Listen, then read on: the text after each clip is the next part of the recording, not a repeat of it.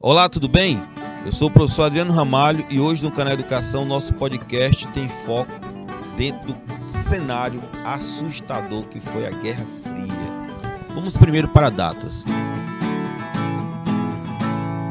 Final da Segunda Guerra Mundial, 45, e logo após 1991 nós tivemos o fim desse período marcado por Guerra Fria, 45 até 91. Podcast muito massa. Muito fantástico, porque ele aborda um contexto de muros, de corrida espacial, de corrida armamentista, mas o que seria marcante para um vestibular? Entender que nós tivemos durante esse período conquistas importantes que hoje nós estamos usufruindo dela.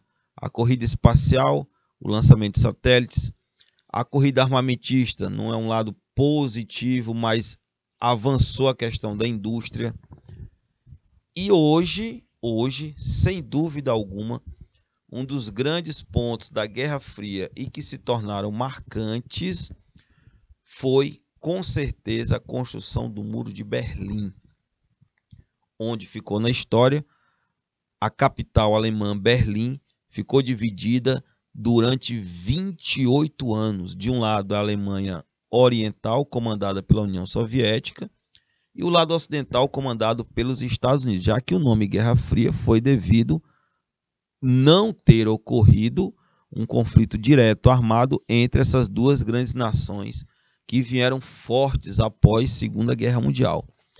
De um lado os americanos, do outro lado os soviéticos. Vamos entender o cenário no total. Guerra Fria 45 iniciou. Tivemos dois lados fortalecidos com o final da Segunda Guerra, o lado soviético e o lado norte-americano, o socialismo e o capitalismo. Símbolos dela, momento tenso dessa Guerra Fria, e também foi um símbolo desse momento histórico, a crise dos mísseis.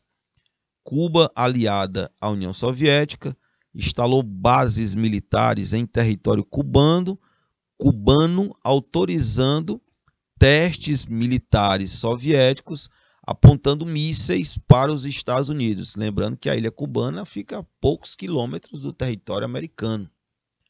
Momento tenso, momento assustador para o mundo, porque quando os cubanos liberaram a instalação desses mísseis apontados para os Estados Unidos, eles esqueceram que o grande aliado deles, a União Soviética, estava do outro lado do Atlântico. E logo depois da grande Europa ocidental, aliada dos americanos, ela estaria totalmente isolada num contexto de guerra. Graças, não ocorreu o lançamento desses mísseis que estavam em bases cubanas apontados para os Estados Unidos, mísseis intercontinentais levando ogivas nucleares, e aí nós tivemos um momento muito tenso, foi a crise dos mísseis, lembrando que nós não tivemos em nenhum cenário entre as duas nações disparo de nenhuma arma. E finalizando essa questão da Guerra Fria, lembrar que ela teve o seu fim em 89, quando o Muro de Berlim caiu. 9 de novembro de 1989, o muro cai. Comunidades se integram. Parentes, pessoas que moravam do lado ocidental, que no lado era o contexto capitalista, e que outros moravam do lado oriental, que era o contexto socialista, voltam a se ver depois de 28 anos. A sociedade, a Alemanha, se torna mais unificada, cresce economicamente. A União Soviética até 91 ainda respirava, mas aí perde poder diplomático no contexto mundial, perde poder militar, perde poder econômico. E as nações que formavam a União Soviética acabam sendo separadas desse contexto, diluídas, formando vários países. E aí nós temos o final do período marcado pela Guerra Fria. Podcast importante sobre Guerra Fria diretamente do canal Educação.